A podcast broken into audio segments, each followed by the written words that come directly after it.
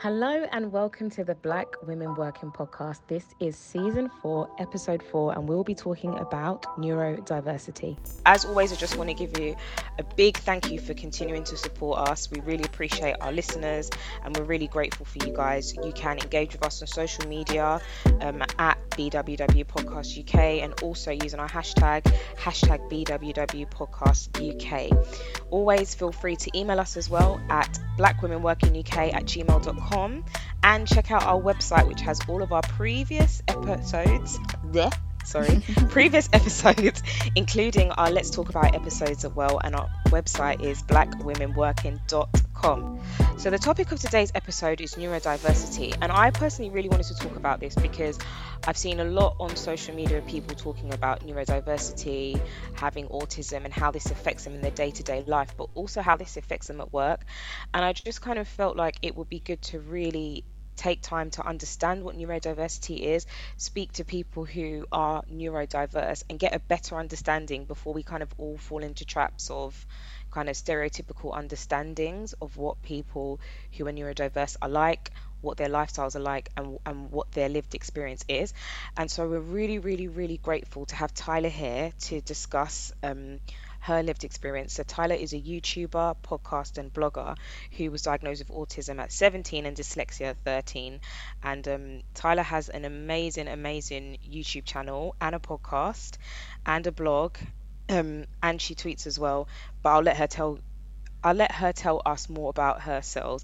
Um, before we do get into it, I just wanted to make a really important point that um, neurodiversity is a very, very, very broad subject. And so we've only got about 45 minutes to an hour. If Tolls let us, we might have like a little bit more than an hour, but we know she's not going to have it. But um, I'm just being honest. But we're only going to be able, you know what I mean? Let's be real. People need to see what's going on BTS behind the scenes. No, I'm joking. But I just wanted to make a really important point that we're only going to be able to really discuss a few specific conditions and experiences and points during this episode. But um, I'm going to make sure that we provide some further links with further information just in case people want to do their own research and have a better understanding of neurodiversity and also we're definitely going to be providing links to Tyler's content as well. So, ladies, that was a bit of a long introduction. Sorry, how are we today? Good, thank Good. you. Good, good. Good. Excited good. to get this um, episode going, to be honest. Yeah, good, good, good. So, um, Tyler, thank you so much for joining us today. Um, just as a general point, I've watched your YouTube channel and I was kind of blown away with how honest and like blatant and transparent you are. I found that so courageous just to be like, this is what it is like to live my life, basically. This is what it is like to be me. Um, so I just thought I'd just kind of let you just introduce yourself, tell us kind of, you know, about your channel and what the motivations were behind you kind of sharing your lived experience in such an intimate way, if if that's okay.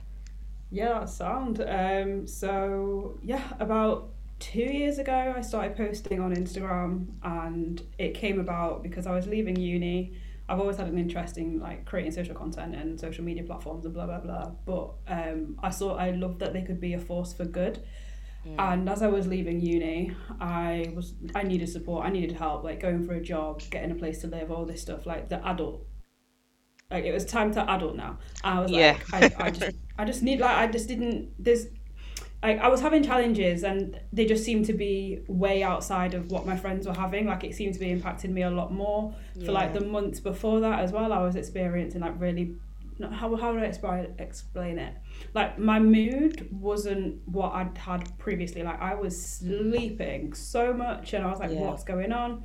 And then I it I just re- like remembered, I guess, that I'm autistic, and I guess that sounds odd to someone. Like if you get your diagnosis, then it's like right, it's it's like your badge you carry for life and stuff like that. But for me, um, my diagnosis came about because um, there was just stuff going on at, at college, and they were like, um, they were basically like, right, you, you sort, sort it out or you'd leave in.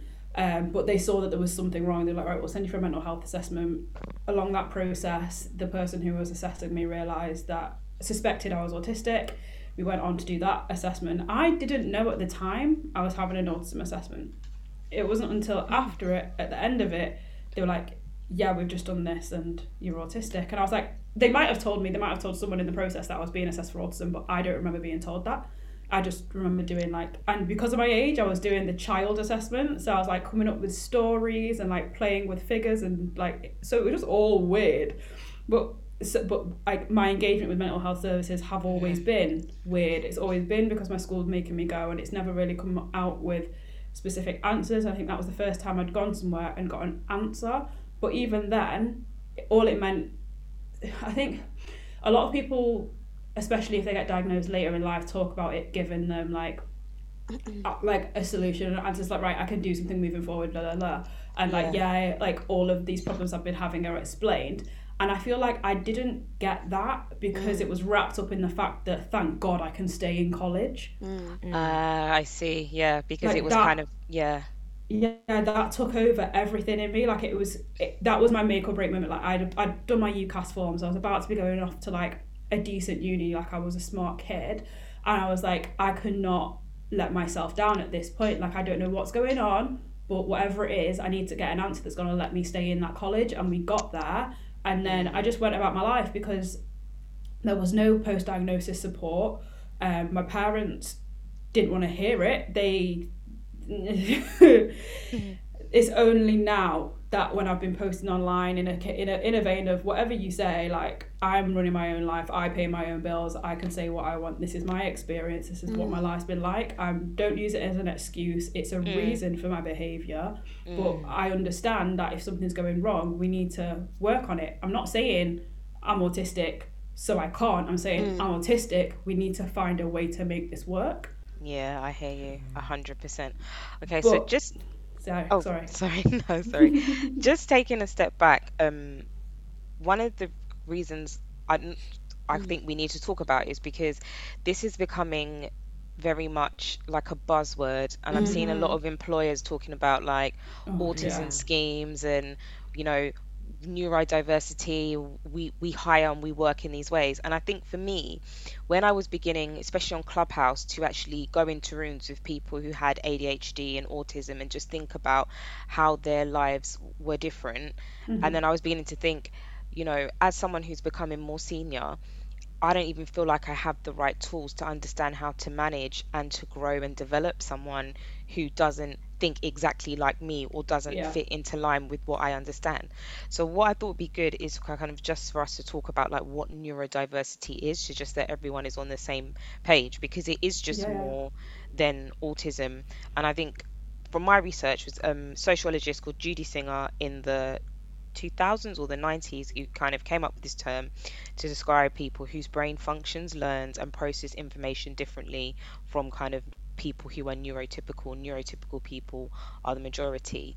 And so I don't know how you feel about if you want to kind of like, I'll you know. go off that. Yeah. Yeah. So it, the way you've explained it is it's not wrong, but this is why I'm asking you. yeah, yeah, like it, it's not wrong, but I think it's so what the way if what you're asking is what is neurodiversity, and I say it's a term that's used to describe the fact that no two brains are the same.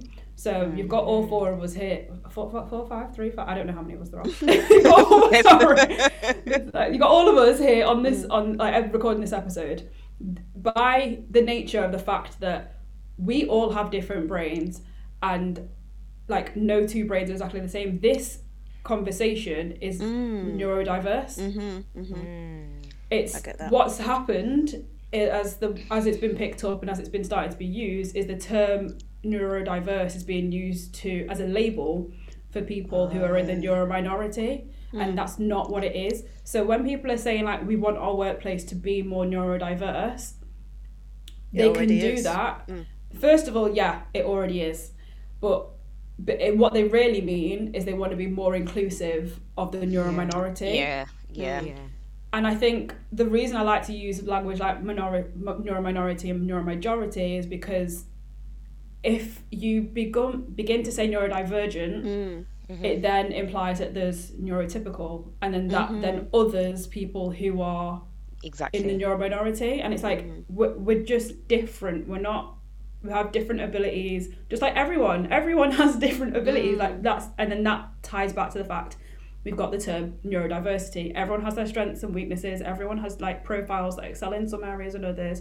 Like yeah so to me when i say neuro neurominority it would be people in groups like autism adhd mm-hmm. dyspraxia dyslexia and all the, the conditions mm. that you think of when you hear neurodiversity. But when you're hearing that you also need to include yourself no matter who you are because Oh. Every family is neurodiverse. Like even the black community is neurodiverse, and that's why, like the organization has the name it has. Um, so the nonprofit I have is called Black and Neurodiverse because the black community is both black Yeah. and neurodiverse. Um, and I wanted to include, not thing is, it's not to include everyone. It's Yeah. to support those in the neuro minority, but we can only do that if we include everyone in the conversation because we all need to have this like this understanding and knowledge of what it means and what the like what your lived experience is and that it doesn't just affect you in school and work it's your brain so it affects you throughout life I think, yeah, I agree 100%. And I think what was interesting to me when I started doing research on this, and I was in a few clubhouse um, rooms with people who were like recently diagnosed, is people talking about what had given them kind of what behaviors they were exhibiting that had made them think that possibly they needed to go and get a diagnosis or so, or something or they were I'm trying to say it in the right way but they felt like that they could possibly have been have ADHD or have been autistic or things like that. And so there's kind of a lot of conversations around that. From your perspective, what are kind of some of the key indicators that someone could have ADHD or have or some some type of autism? Um so there is only one type of autism c- Oh, I- technically yeah. no no no that's not i'm not obviously like we're here to learn so i'm just gonna let you know that it's um but within that everyone's presents differently so i'm guessing that's what you're alluding Spectrum. to Yeah, that's what I meant. Yeah. yeah so everyone's presents differently in terms of what to look out for um again like i'm not a doctor i do only like post from my lived experience and it would be a case of genuinely i would advise like doing what you've done and going into clubhouse rooms and hearing what other people are saying and if you identify with that then going like having this mindset of ADHD only presents like X, autism only presents like Y, and like um just having these like stereotypes that are currently there and not hearing from the people who live it and only looking at like textbooks and not seeing like even the gendering of traits, which is something that's happening at the minute. So it's like female autism male autism, like that's only coming about because um autism originally was something that was like um, pi- pitched as being an extreme version of the male brain. So Wow. That doesn't make a single ounce of sense. And No. Yeah. like, so as we're moving, like this, the challenges we're having in the movement. Sorry, I've gone so way off the topic that you've asked me about, but let me bring it back. So in terms of what to look out for, if you have a suspicion, then I'd first, you know, go to the NHS website, see what they're saying. Then, whatever the condition is that you think you might have, go to their specific like charity or foundation. So you've got the ADHD, I think it's foundation. You've got the um, National Autistic Society, and there's ones for like most neurodivergent, neurominority groups. Um, read up on them, but then also back it up with lived experiences. Twitter is actually one of the best resources. There are a couple of blogs, um, but from my experience, Google top ranking, they're from white people. Black experience is different. Um, Yeah, so- exactly. and honestly, the one thing that if you see some like I don't, I don't want to speak for every person in our minority, but on the whole, like we've been through the process and we understand how hard it can be. So I just find a way to reach out, like maybe engage with their stuff first, and then maybe like send them a message and be like, I'm experiencing this. Um, what what does this sound like to you? But also remember that they're not professional. So when people do mm. it to me, sometimes I'm just like, I'm not your therapist, but like I, cause, but I think for me, it's a case of I put so much stuff out there, you can see yourself in my work. Whereas other mm-hmm, people, if it's like, if it's someone you know or like someone you've got suspicions with, like just try and yeah, just if you suspect, there's no harm in pursuing it if you're able to do it like through the NHS. Yeah, um, I wanted to ask a question actually. I have quite a bit of familiarity with autism. It's kind of just something that's always kind of been around me for several years, Mhm. whether it's um, friends with family members that have autism, or when we were in primary school, we used to. Um, we used to have kind of a partnership with um, a special education, special needs education school, where we'd have kind of like our pen pal. I'll call it a pen pal. We weren't writing to them, but we'd have our person that we'd see every other week, and they would be our friend.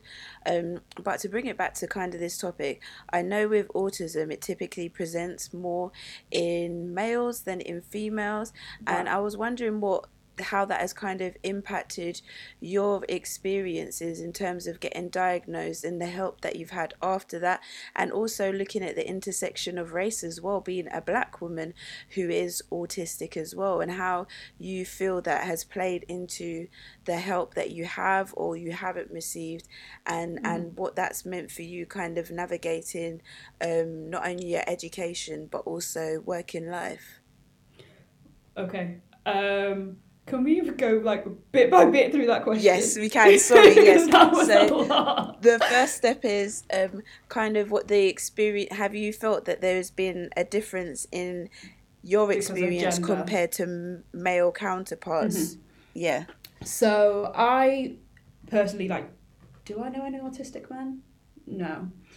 Um, but in terms of like autism presenting or presenting more in men, it's Mm. not. I don't think it's that. I believe it's that it's diagnosed more in men Mm. because of like I was saying before. It was it used to be extreme male brain theory.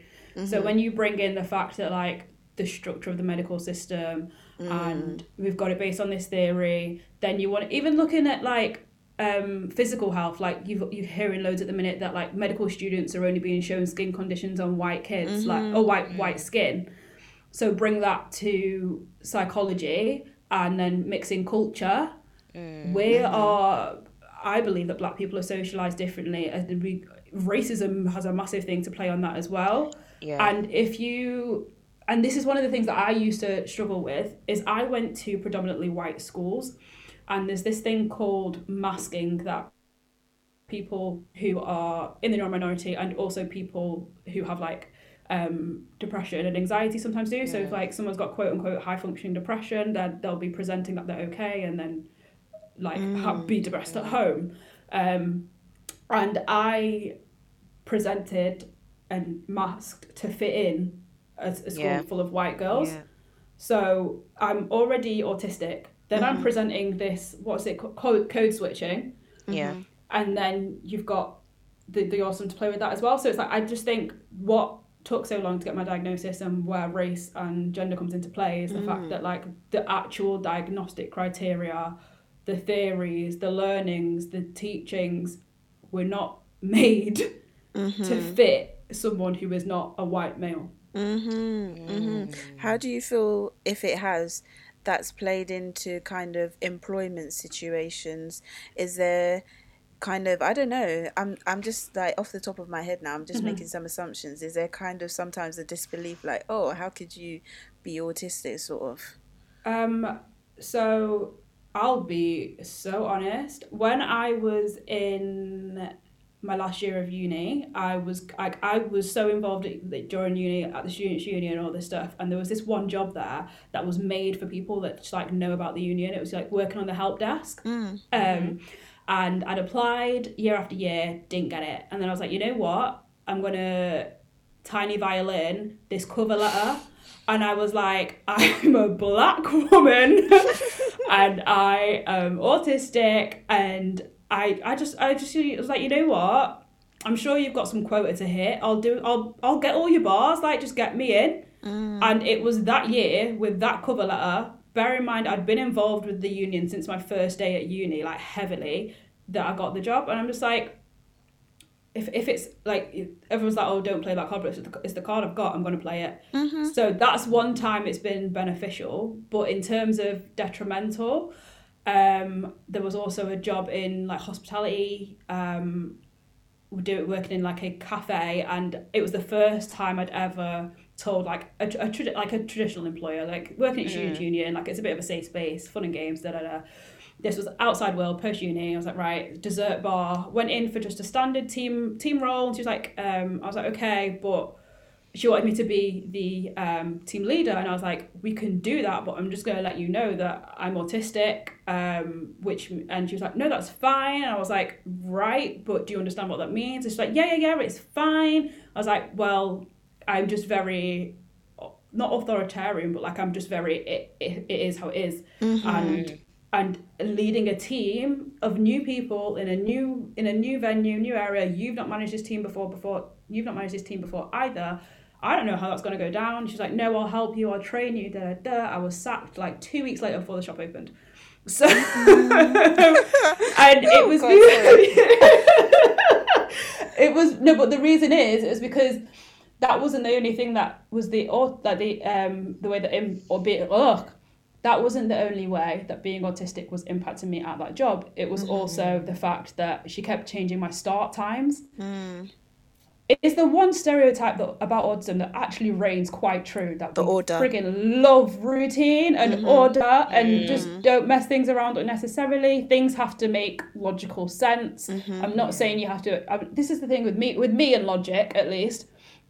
It's like I'm not saying you have to do things my way. I just need to understand why you do them your way, Yeah. and it's Yeah. got to make sense. Yeah. So Like- just kind of like carrying on from that, because one thing um, people kind of get concerned about when thinking about whether they should go through the NHS process is like, Yeah. how would you communicate your diagnosis to an employer, and what do you actually need your employer to consider when mm-hmm. managing you? Like you said, allocating tasks to you, all that type of thing. I know you you now said that your personal experience has been you told someone you're autistic, and it seems like they didn't really understand Yeah. what Yeah. that actually meant for you. Like, how would you kind of advise people who are autistic that are going for, for jobs to kind of communicate their needs to their employers? Yeah. Um it's it's, it's a really like not sensitive obviously it's Yeah. sensitive but it's like sticky one because Yeah. it's it, it, it is as much as it shouldn't be it is another thing that you're just like damn I'm black Yeah. damn I'm autistic like I'm not gonna sugarcoat it like it is just another like when do I tell them da da da so I think Yeah. for me personally, and this isn't like the advice like you I should give, but it's what I want to say because I believe this is the, like this is what I would do. Um, I would get the job. Then when you're in there, if you tell your employer within the first six, well, the, if you tell your employer without the in the first six weeks, and you're in the UK, there is this thing called I need to get the name right. It's either I think it's called Access to Work Scheme. Mm-hmm. And basically, what this is is government funded support for for anything that you would need, and if they apply and pro- apply for and process it within your first six weeks, I think I'm right in saying that the employer doesn't burden any of the costs. Mm. If you do it after this six weeks mark, depending on the size of the company, its turnover, blah blah blah, they're liable for some of the cost and it goes on a sliding scale. So that is actually one of the times where it's like get your feet under the table, sign your contract, sit at your desk, then email HR. Yep. Um, and in terms of because and, and just also like including that email like the link to the website it's the .gov website explain the quicker we do this the less you're paying like just highlight all of those things and if you are in a position where you don't know what you need they um, the government so the access to work scheme will send someone to assess do an assessment wow. and work out Yeah. what you need Oh, i don't know how good. good they are i haven't been through the process but Okay. uh, something's better than nothing Mm-hmm. and if it provides a start then that's great i think one of the things that i'm i'm doing a bit an internship at the minute and one of the things that i've explained to their like neurodiversity affinity group is that like it needs to be an open conversation like access needs do change like as you get in different clients as you're on different tasks different weeks changes in medication like uh, neurodiversity being like neurodivergent in the neurominority is something that affects your life, not just your work life. So the door always needs to be open for these conversations, and that's something that employers need to take on their side. Oh my god, Tyler, yeah. I'm so so happy you've given that advice because for me, I'm so serious because I, as a careers advisor, many students come to me and say, "Oh, Yeah. they are scared to go to their employers. Like they want to apply for this job, they really think Mhm. they'll be good at it, but they're scared to actually let them know like what they what what condition they have or Yeah. if it's autism they might say oh miss i'm a bit scared i don't know how to tell them and you can actually see the fear in their face like Yeah, I've been there. Yeah, it, because it's like uh, how hard it is to get jobs these days. You say, mm-hmm. and it's just like you're on eggshells. Those three months of your probation period, six in some places, you're just like, I can, I can't even turn up late. I need to go to the dentist. It's all right. I'll let my mm-hmm. tooth rot. Like you can't. so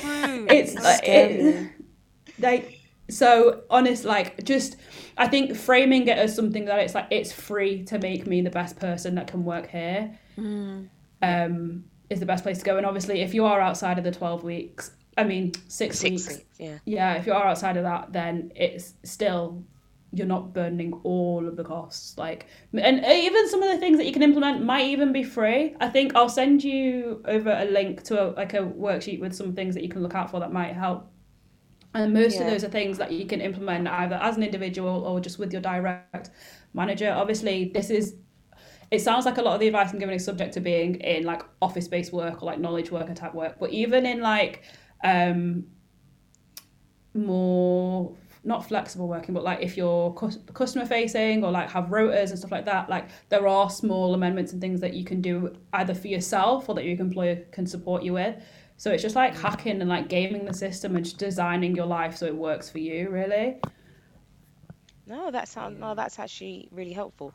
One thing that I had heard a lot about and a lot of people speaking about was, you know, people being able to self-diagnose for mm-hmm. autism and self-diagnose for ADHD. I know that you've obviously went through your process because of the mm-hmm. school you went to, but do you actually think that it is possible to self-diagnose for these things? I think it is possible to it's possible and necessary for you to identify traits within yourself and identify with that like neurominority condition or whatever um in terms of using that to access support. I think that you should be able to because obviously if you've got these traits then you need things to be changed. I also think that there is power in having an actual diagnosis but that's just because of the way the world works at the minute and that actual diagnosis is usually your path to getting some sort some forms of support. Whether i i think i, I don't think self-diagnosis and leaving it there is Yeah. wrong. Mm. And i don't think self-diagnosis and leaving it there should stop you from getting support Yeah, I don't see think what you mean. should. It doesn't make because look at the look right. You've got waiting lists. Then you've got like the actual process itself can be overwhelming and daunting. It's like you need a lot of perseverance, and Yeah. if you're already at breaking point when you're entering this process, I wouldn't shame anyone for giving up when they're being like they're having. Imagine having to sit there and convince your GP that you need help. Like what? Sis. and that's literally for what so it many is. things. Like a lot of the dialogue that I hear these days, especially with regards to specifically ADHD, it's a lot of mm-hmm. people having to sit down with professionals and say, "Yeah, look, this is why I believe that I am ADHD." Like you've actually Yeah. got to make a case for it, But then and it is notoriously hard to like diagnose in adulthood. But more and mm-hmm. more people are getting diagnosed by it, but. 70% of the effort is the person themselves. But then this is the thing. Pester the GP. Pester them. Pester them to do. If this is the thing, like, if if it, if it's not, then what is it? The- give me an alter- like I I believe it's this, but I'm not the one who spent these many years in medical school. Tell me what it is then. Like give me we need to do like I don't like there's no the med even from what I've heard as well like the medications for ADHD they're not fun. Like they mm. it's it takes a toll like on your body and you have to manage it you have to regulate it but that then like helps you excel in other areas and manage the traits that are having negative impacts on your life. So it's like it's it's no it's not easy even once you have the diagnosis. So it's like i don't get how like uh, there seems to be a fear that people are claiming to be in the neurominority for like for sympathy or for, for I don't know clout. Wrong word, but you get what I'm saying. I know. What Yeah, I know what you mean. Yeah. like for the fun of it, and it's like it ain't it ain't fun. it's not fun. like I I just to give an example, um, my flatmates in my last year of uni didn't know that I was autistic. Um, I didn't really mix with them much. I mean, that should have been their sign, but um, so I'd like be in my room and they would be sat in the hallway and just like use autism or autistic as a um, what do you call it, and like an effect, like what do you call it? What's it called? A buffer. No, no, no. Like a, a, a like not when you're bullying someone, but you know you're bantering with your friends and you say something that's like, uh, haha, that's so autistic. Like, Oh yeah, I know Oh, exactly what you mean. Like to What- tease you, basically. yeah, yeah, yeah. Like so as a, as a joke, and it's just like, that's not a joke. That's my life. Yeah. Um, yeah, that's very off key, to be honest. but that happens in life. Like I was listening Yeah. to a podcast the other day, um, but that's like listened to by a lot of like the black community. Like it's a popular podcast, and one of the hosts just sat there and said, like, you could never tell me that my child has ADHD. Do you- That's loaded. that is Oh, very yeah. loaded. that comes you know from a what it- place of ignorance and yeah. it, pl- Do you it it plays is, into though? the, the taboo within the black community That's- No, I don't even. I d- do mental you know? I don't even. I don't even. Sorry, Tolls. I don't even think it's that. I think when people see people who have a different way of thinking and a different way of perspective, they automatically link it to poor discipline. And so, if you have Yeah. a child that has mm-hmm. ADHD, it's a sign that you haven't raised your child That too. Correctly. So it's the idea that. And there, there's two level labels to it. One, it's the idea that you haven't you haven't done a good job because you can't control your child and if you would have just raised your child properly they wouldn't have autism they wouldn't have ADHD which is total crap but also I think it's a fear of this kind of power of labels and I mm-hmm. think Yeah. there is there is a history if we're just transparent with the NHS and the education system kind of self not that ADHD and autism hmm. are these things. I feel like issues are being conflated but there's a fear of engaging with professionals because of being labeled and abuses in the previous NHS history and how they've treated black people. So it's steeped in ignorance but I think taking a step back we just need to think rather than just saying it's ignorance it's more understanding of what does that statement actually mean. That Yeah. person should never say mm-hmm. anything like that. That person is like a dirty jankro but But that, it's that's like where it's coming from. It's ignorance stemming from not actually understanding Yeah, what very the unknown. conditions are and what act because people think that ADHD is just like oh someone having bad yeah bad Yeah. behavior. But it's so much more complex and nuanced than that. So the key to that is just education. But that's also Yeah. why I love people like yourself Tide and other um of the neurominority who are coming out and explaining you know this is um what I have and this is how it impacts me daily because I think people are now getting a wider understanding of how these conditions can impact people daily because I know when I was growing up, as I said, I was very familiar with autism. It was kind of always around me. But there's loads of people who never even heard of it or never knew anything Yeah. about it that I know until like their 20s. They never had any kind of experience whatsoever. And they don't know as well that it is a spectrum and um, you can have some, like, you, I don't know how to explain. I, wa- I, I don't want to get too to technical into over? it. Yeah, exactly. so in Like, terms of being yeah. a spectrum it's not a linear spectrum it's a Mm. wheel so there's imagine imagine you've got a clock and at every number there's a different trait and starting from the center kind of like a clock or a dartboard whichever one you want they you'll be like more towards the outside or more towards the inside as to how um, much that trait influences or impacts your life. And everyone has a different um, profile like that. Um, the, in terms of being like see the language around like higher and lower functioning is is, is It's just icky. not it's not it's not it's not icky it's just not to be used. Like don't want to hear it doesn't make sense. It just like yeah. what you're saying when you use that language is you are able so if you're higher functioning what you're saying like, like so well that's what someone would say to me is you're you're saying uh, oh you don't inconvenience me that much that's literally it like it, that, and yeah. then if you are lower functioning it means like you need more support like we we've got to got to keep an eye on you and it's just like yeah No, it's just it's just my autistic traits present in a way that means I need different support to the person that presents in a different way. Like, Mm. So then that would be the different types of spiking out on a clock or a dartboard. Um. So yeah. Mm, yeah, it's an education piece for for everybody, I think. It, but yeah, obviously platforms like yours are increasing people's understanding and knowledge of it, and we kind of just have to be open to having those discussions. And um, as I said, some of these things, like sadly, are taboos within our uh, communities, and I've seen it treated as taboo as well. For what reason, I don't know, but that's just the way. Well, it is. Well, It's one of those. there are isn't? Like, if there are, I think I when I hear it, I can I can understand it because I'm from a family that also like it has those views, those values. Like I've just had to move out of staying with a with a very close family member because they were. It, it, do I want to say ignorant? They weren't willing to accept the ways that autism actually impacts me in my life. They only Yeah. saw it as something that impacts you in the workplace and in school. And I'm just like, that it's not. You're living with me and you can see these things. Like, how can you not? What do you think it means? Like, let's talk about it. And there was just no space for conversation.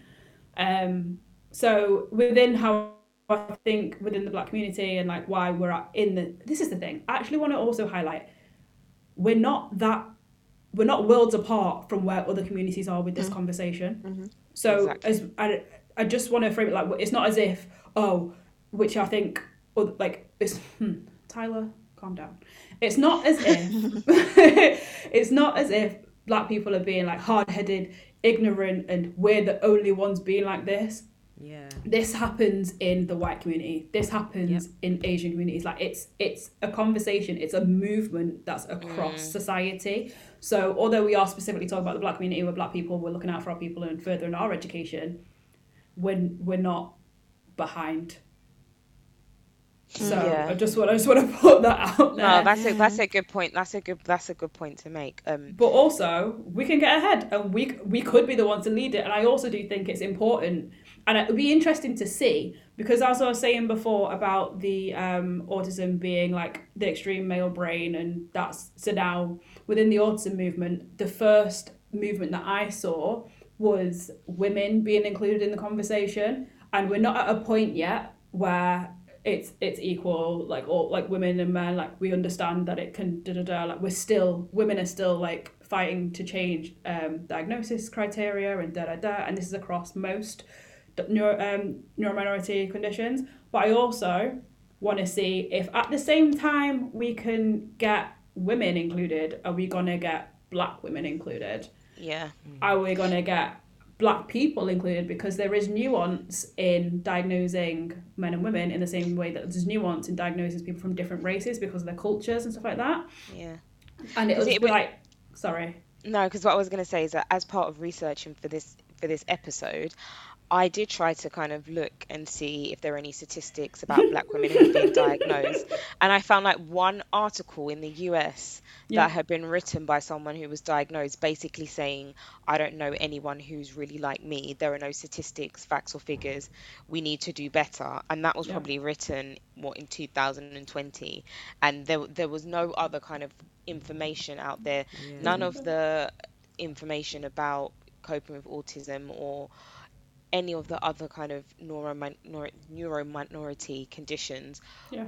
were ever kind of cons- even on their website they don't even have anything that talks about or touches or references culture or differences in culture and differences in upbringing. It's very kind of you know this is what it means this is how it, it displays and once you have an assessment this is how it will be.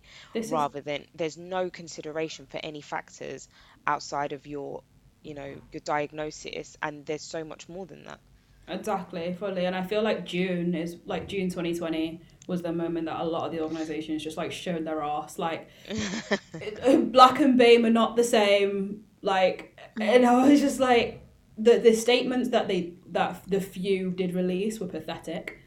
yeah The like, and it wasn't even an inward look at the services you're providing. Like, this black people don't use our services. It's because your ca- your service doesn't cater to hmm. black people. Yeah. Like, black people are hard to reach. No, we just don't engage with services that aren't that, that aren't appropriate. Um, Exactly. So that's also like Exactly. where the the non-profit came from. But um, there was something Mm. else you said in terms of um, research and stuff like that. Even the centres and like the charities, like the research charities that I've come across, Yeah. they're not. They they'll come up. This I saw one. I'm thinking of one specific one, and they came up with like their proposals for like upcoming research that they wanted to conduct. Not a single one mentioned race. Obviously not. I'm like, that's all right. You don't have to. All right, if you don't want to do a specific one, I understand funding's tight. If you don't deem it important, whatever, cool. You and your white leaders wouldn't. Um, but then when, when you want to go down, like it's true, isn't it? Like it doesn't. They, What do they? It doesn't but impact then- them. But the thing is, when you're looking at social issues such as homelessness and employment, and I think there was another one, um, just like maybe it was attainment gap, but I think I'm wrong. But like those things heavily impact black people and the black community. So how can how can you not include race even in the little blurb? Like, oh, we're, we're gonna give we're gonna consider it. Like just just just lie like the same way that you want to go and put no but this is this is what annoyed me this is what annoyed me because you want to go and put your little like like 3c afro girl on the little homepage Oh with yeah, a speech hundred percent. bubble the speech bubble saying she wants to see more about people of colour and then your research you're conducting doesn't do that but mm. then you want to use your twitter header as well. Oh, that day i wrote such a long email and i had to like i mm. sat on it and i was like you know what? I actually don't want to engage with them. I don't want to have this conversation. Why am i the one who has to do this See, that's play that plays into the question that I wanted to ask you actually with regards to your platform and black and neurodiverse. Like, how have you found it in terms of like, first of all, um, drawing all those people together and kind of engaging? I guess is the purpose more as a support network for the people involved in it, or is there any kind of plan to kind of reach out to organisations and say, look, we're here, we exist. It's about time that you Mm-hmm. created space mm-hmm. for us. So I think it would be uh, my my thing at the minute is that I think it would be foolish of me to set out to try and do what these charities and organisations with existing infrastructure are clearly capable of mm-hmm. doing. Mm. So I just want to use Black and Neurodiverse as to gather the community together and those that need the support and be like, right, like you said, we're here, we exist. Do- Like, why aren't you catering for this subsect of the population that you claim to be serving? Mm-hmm. And it, then, if it's a case of developing like different pathways or adapting the services they already offer, mm-hmm. I want to be able to give them like groups of people who can help do mm-hmm. that. I'm not. This is the thing. Like, it's very. I'm not lazy. I just know what my talents are. Yeah, I it's not respect fun it. to do the legwork all I'm the time. yeah, I'm Do you know not what mean? setting out to be some like trailblazer. Yeah, like you you literally get all the funding. You're always in the press. Da, da, da. So you've got the money, you've got the infrastructure, you've got the mm. capacity. It's, we just just- we just want to just open the door, let us Yeah, in. Like do the Yeah. work and stop ignoring us because we're quite Yeah. clearly here. I get Yeah. that, hundred percent. Yeah, there's one thing I did kind of want to ask before we kind of start drawing to a close. Is just what advice would you give to like a newly diagnosed autistic black woman? Because I think um, there are people who, especially through lockdown, have Yeah. gone through that process and now coming out with diagnosis. Some people have even gone to do it because of the things, the discussions we've had about the NHS, have now actually gone to do it like via private healthcare as well, especially if Yeah, their you have workplace have that. Um, But what if you, you know, get your letter back or you have your kind of consultation with your doctor and he said, you know, you have autism or you have ADHD or you are here on the spectrum or you have dyspraxia, or dyslexia. What would what would be kind of your two key points of advice or even words of encouragement for people who've black women who've just had a diagnosis, especially for adults as well? Um, I think it would be take your time in processing it.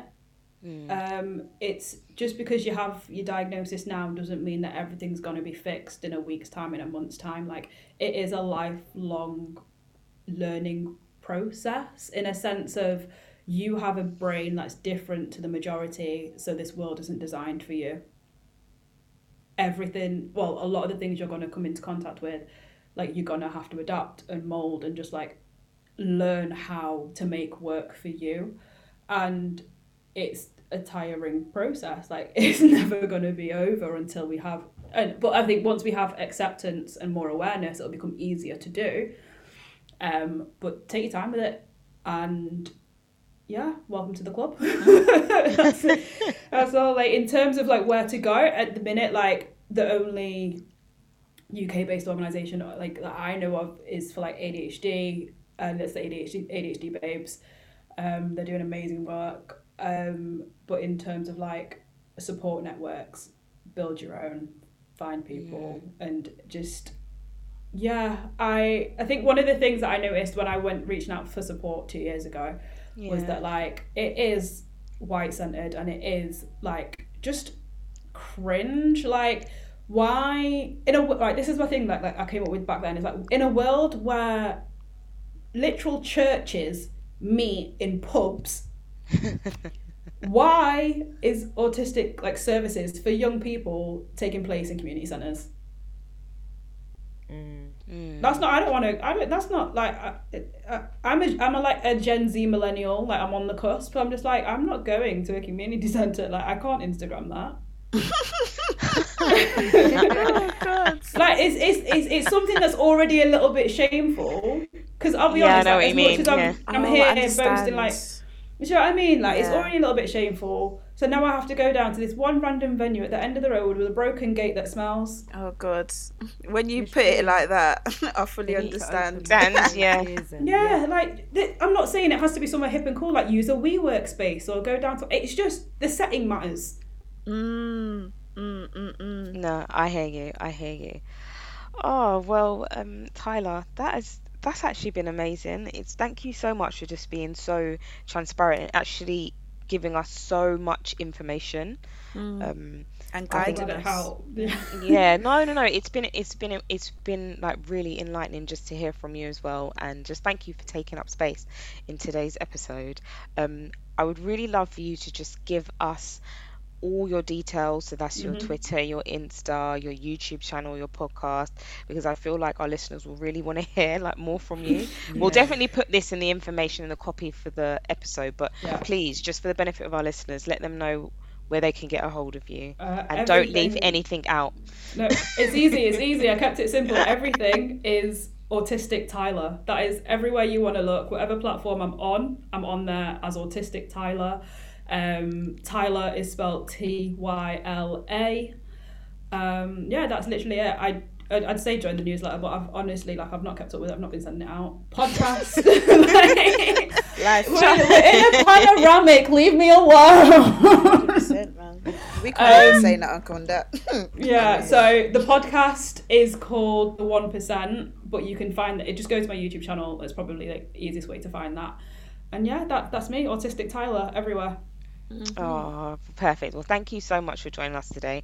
I just want to thank the listeners for listening. As always, remember to tell a friend, to tell a friend, to tell a friend, to tell a friend about the Black Woman Working podcast. And leave a rating as well. oh yes, my gosh, yeah. And leave yes. a rating, Subscribe, please. comment. Yes. yes. Everything, everything you must do. And That's I'm joking. It. Sorry. It sounded like facing the news just then. I, well, you know, you know, she's my spirit animal. But um, as always, we really want to keep the conversation going. So, you know, a hashtag, hashtag BWW Podcast UK or at BW Podcast UK on Twitter and Instagram and email us. More importantly, we'd really love to hear your thoughts on the episodes. So please do get in touch. And you can also get in touch with Tyla by no, no, Googling. No, no, no. Sorry. she, she don't want to be overwhelmed. No. She don't want to be yeah, overwhelmed. no, but you can really overwhelming. Like yeah, you can engage with my content, leave comments and stuff like that. But I just feel like for me, like it, it's a lot. Yeah. I'm just okay. I'm just about managing my own life right now. That's okay. All right then. On that note, you can engage with Tyla on um, her platforms. Just Google autistic Tyla. Um, but yeah, from from us now, it's goodbye until the next time. And thank you so so much for listening, ladies. Oh, adios. All right, bye. Bye. bye. bye.